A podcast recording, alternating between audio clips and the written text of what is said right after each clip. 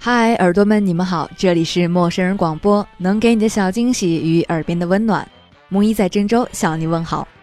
上周跟领导出去吃饭的时候，认识了一个非常有意思的姐姐，抓得了小偷，斗得了流氓，最重要的是是一个非常非常资深的吃货。他们自己创建了一个三百多人的微信群，然后到吃饭的时候呢，他们就会在群里汇报自己的坐标，然后其他人呢就会根据他们所汇报的坐标就近给他们推荐好吃的地方。虽然看上去像是一个民间联盟，但是感觉真的非常非常厉害。今天的木一就要和大家分享一本来自骨灰级吃货文艺大叔的书——黄马可的《孤独的人你要吃饱》。为什么这么形容黄马可呢？是因为黄马可他是一个水瓶座的人，同济毕业，广告人。在浦西生活的浦东人，然后简书中最受欢迎的作家之一，庄十三咖啡馆的老板，混过奥美，进过李嘉诚的公司，曾任广告公司创意总监，创办过红白蓝广告，无用沙龙和庄十三围棋俱乐部的发起人，希望能通过围棋来捍卫和平。那么黄马可呢，把这本书的书名取作《孤独的人你要吃饱》，其实一下子就点明了这本书的要义。食物和情感是息息相关的。当我们孤独的时候、生气的时候、沮丧的时候，往往需要通过食物来寻求慰藉。因此，有人说，食物是最温暖的慰藉。那么，在黄马可的笔下呢？即使是再普通不过的家常小菜，都能细细品出人生的另一番滋味。今天，我们的节目分享的就是两种再简单不过的食物，其中一个是家常菜——番茄炒蛋。和另外一道食物皮蛋。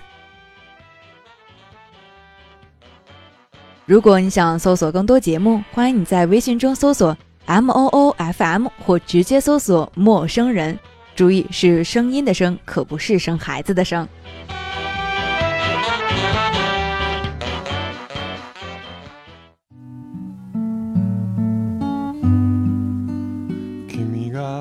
番茄炒蛋。你问我中国最伟大的发明是什么，我会毫不犹豫的回答是这个。纸张、印刷术这些当然也很厉害，可这些是怎么评出来的？比如我老觉得指南针不够格，火药我认为没有中国式炒菜厉害。自从我研究雅克德罗这个手表品牌之后，我了解了现代钟表的核心装置擒纵器结构，它居然是中国宋朝的苏颂发明的。从此之后。人类从形式上截取住了时间，显得渺小而又伟大。因此，对我来说，中国四大发明应该是番茄炒蛋、纸张、擒纵器，再来一个。身为吃货的我，认为是筷子。没有筷子，可没有办法吃番茄炒蛋。嗯，那就这么愉快的决定了。说到这篇文章的主角之一——番茄，顾名思义，来自番邦的茄子。因此，最初是来自国外的，好像是墨西哥。在北方，我能想象到很多大老爷们儿走进餐厅，都会掷地有声地扔下一句话：“青椒土豆丝儿，西红柿炒蛋。”其中西红柿也就是番茄，说明这玩意儿刚来中国的时候，南方北方的人都对它又陌生又喜爱，只能找熟悉的水果蔬菜来形容它。美国有一首老歌。路易斯·阿姆斯特朗和爵士名伶艾拉·菲茨杰拉德一起唱的，歌词唱到：“You like tomato and I like tomato。”说明即使在美国南北方，对这个东西的叫法都不一样，但是各种滋味我们都知道。记忆中最好吃的番茄是童年时老家浦东自留地上的番茄，春天从架子上采摘下来的番茄，带着无比妖娆的芳香。外壳的爽脆，内里的汁水和果瓤，还有酸甜，一口下去，那是童年鲜爽的滋味。有人说，不就是一番茄吗？这么形容它至于吗？如果见过台南人吃番茄，你就会知道还有更奇特的。他们吃番茄是蘸着酱油吃，那不是普通的酱油，而是特制的酱油膏。台湾人都知道，它不怎么咸。反而有种中药味儿，还有点甜。番茄蘸酱油膏，又解暑又消乏，而且酸甜苦咸什么味儿都有了，妙。本文的另一大主角是鸡蛋，鸡蛋怎么来的？大家都知道，唯一的问题是鸡蛋和鸡谁先来？这又上升到哲学的高度了，暂且不表。无数的相遇都是缘分，番茄碰到鸡蛋，那可是怪怪不得了了，两大伟人的相遇啊！在全世界，所有人都吃番茄，也都吃鸡蛋。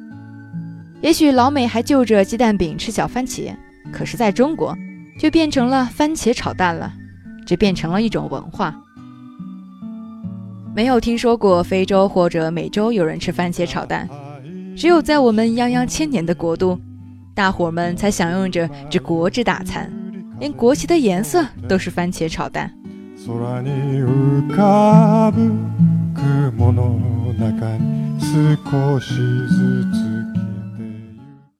番茄炒蛋的方式有无数种。经常听到有人吹嘘说，他炒的番茄炒蛋和别人的有多不一样，有一些甚至成了祖传秘方。我听说一哥们儿传承爸爸的做法，是把西红柿先炒烂，然后鸡蛋怎么样，最后制作出了顶级的番茄炒蛋。他每次谈恋爱必给女友做番茄炒蛋，最后分手时，女朋友只记得他的番茄炒蛋。你知道全世界所有食材的相遇？都没有像番茄遇到蛋如此销魂。在中国大江南北，番茄炒蛋或西红柿炒蛋所到之处，都被这种文化所征服。有一天，如果你遇到了食人族，在他下手之前，你先表演一下这个吧，说不定他会手下留情呢。蛋是西红柿味道的，西红柿里有蛋的味道，从此西红柿不再是西红柿，蛋也不再是蛋了。这两者已经发生了神奇的化学变化，产生了自盘古开天辟地以来最神奇的产物——西红柿炒蛋。这两者已经融为一体，缱绻纠缠，无法分开。这就是爱情呀！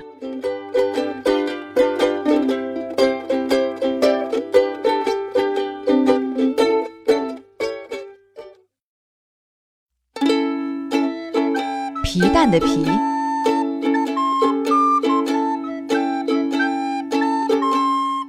皮蛋是我们中国人司空见惯的食物，正所谓见怪不怪。你知道吗？皮蛋在美国人的综艺节目中可是最后一个关卡。两名勇士把盖子打开，发出一阵毛骨悚然的尖叫。盘子上就放着切成两半的皮蛋，挑战内容就是要把它吃下去。这个关卡可着实难倒了天不怕地不怕的美国人。我居然还记得童年时第一次看到皮蛋时的感受，当时的想法也是 What the？这是什么玩意儿啊？我当时大概也就四五岁。从横截面看上去，好像发霉的蓝绿色，最里面是黄色的流质物体。我当时大概也就四五岁，周围坐的都是我的长辈，有长辈告诉我，这个东西叫皮蛋，是可以吃的。我对着这个看上去发了霉的蛋，还是迟疑着下不了手。我在思索，鸡蛋怎么会变成这个样子？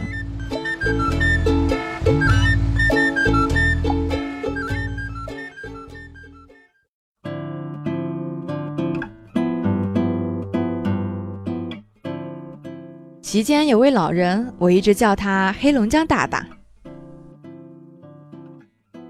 黑龙江大大在一九四九年本来是要去台湾的，但后来没有去成。他想去台湾，所以呢，因为这个政治问题，他被送去黑龙江劳改。这一劳改呢，就待到了白头，直到六十多岁才一瘸一拐地回到浦东故里高东乡的楼下村。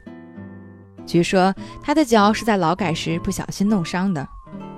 黑龙江大大因为历史问题耽误了青春，一辈子没有娶。孑然一人。我正在思考皮蛋怎么会长成这样的时候，黑龙江大大欣欣然地伸出了筷子。这个场景直到三十年后还栩栩如生，就像发生在眼前一样。黑龙江大大一筷子夹住了皮蛋，蘸了蘸酱油，乐滋滋的把皮蛋直接放到嘴里就开吃了，脸上荡漾起笑意。这个吐起骨落发生在一瞬间的事情，就像打开了我脑子的一扇门，跳过了各种物理化学分析，直接来到了答案。这个东西是可以吃的，而且有些人很喜欢吃。而既然是好吃的，我还想那么多干嘛呢？夹了一块皮蛋到碗里，这个时候发现皮蛋上的皮长得很有趣，居然是透明的，有点像是某种玻璃。这块皮的构造简单透明，并不像皮蛋的里面那么神秘，让人害怕。我把皮蛋的皮放在嘴里，哇，Q 弹可口，完全可接受。我又试探了一下皮蛋的蛋，我没有敢吃黄色的部分，只吃了一点蓝色的部分。这个味道让我觉得有点儿，既不是酸，也不是甜，也不是苦。这个莫名其妙的味道，在我的童年味蕾里找不到对应，没法接受。所以后来在很长一段时间里，我只吃皮蛋的皮。皮蛋在英文里叫 thousand year egg，也就是千年蛋。西方人认为这个蛋是存放了千年才变成这样的。这个感官倒是和我童年很接近。其实没有千年的时光，很难发明这种蛋。我们中国人经历了多少兵荒马乱，才能把蛋变成皮蛋？现在刚刚的晚餐我就吃了个皮蛋，而今吃遍了各种滋味，这皮蛋的味道对我来说可以用鲜美来形容。为什么会用这样的形容词去形容这么可怕的构造？其实我也不太清楚。皮蛋的皮长得那么漂亮。上面有一朵朵的雪花，通过这个透明的窗口，仿佛可以看到外面的世界。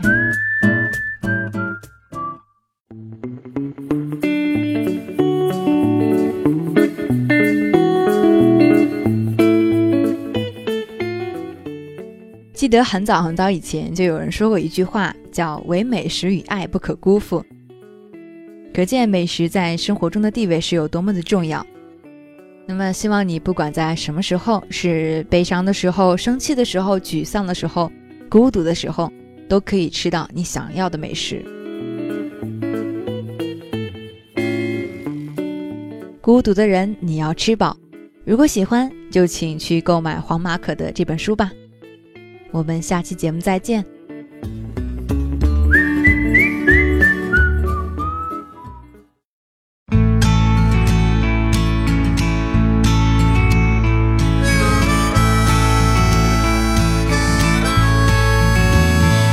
我喜欢简简单单享受孤独的时刻。我习惯游走在城市间，忙碌生活着。我过的也许不是别人真的能懂得。我爱上工作后想着吃什么的快乐，看着人来人往，有点好奇他们的故事。一个人在面馆角落里美味。慢慢尝着，有时候一个人不一定就不快乐。悲与欢，离与合，拥有才算是获得。我和你一首歌。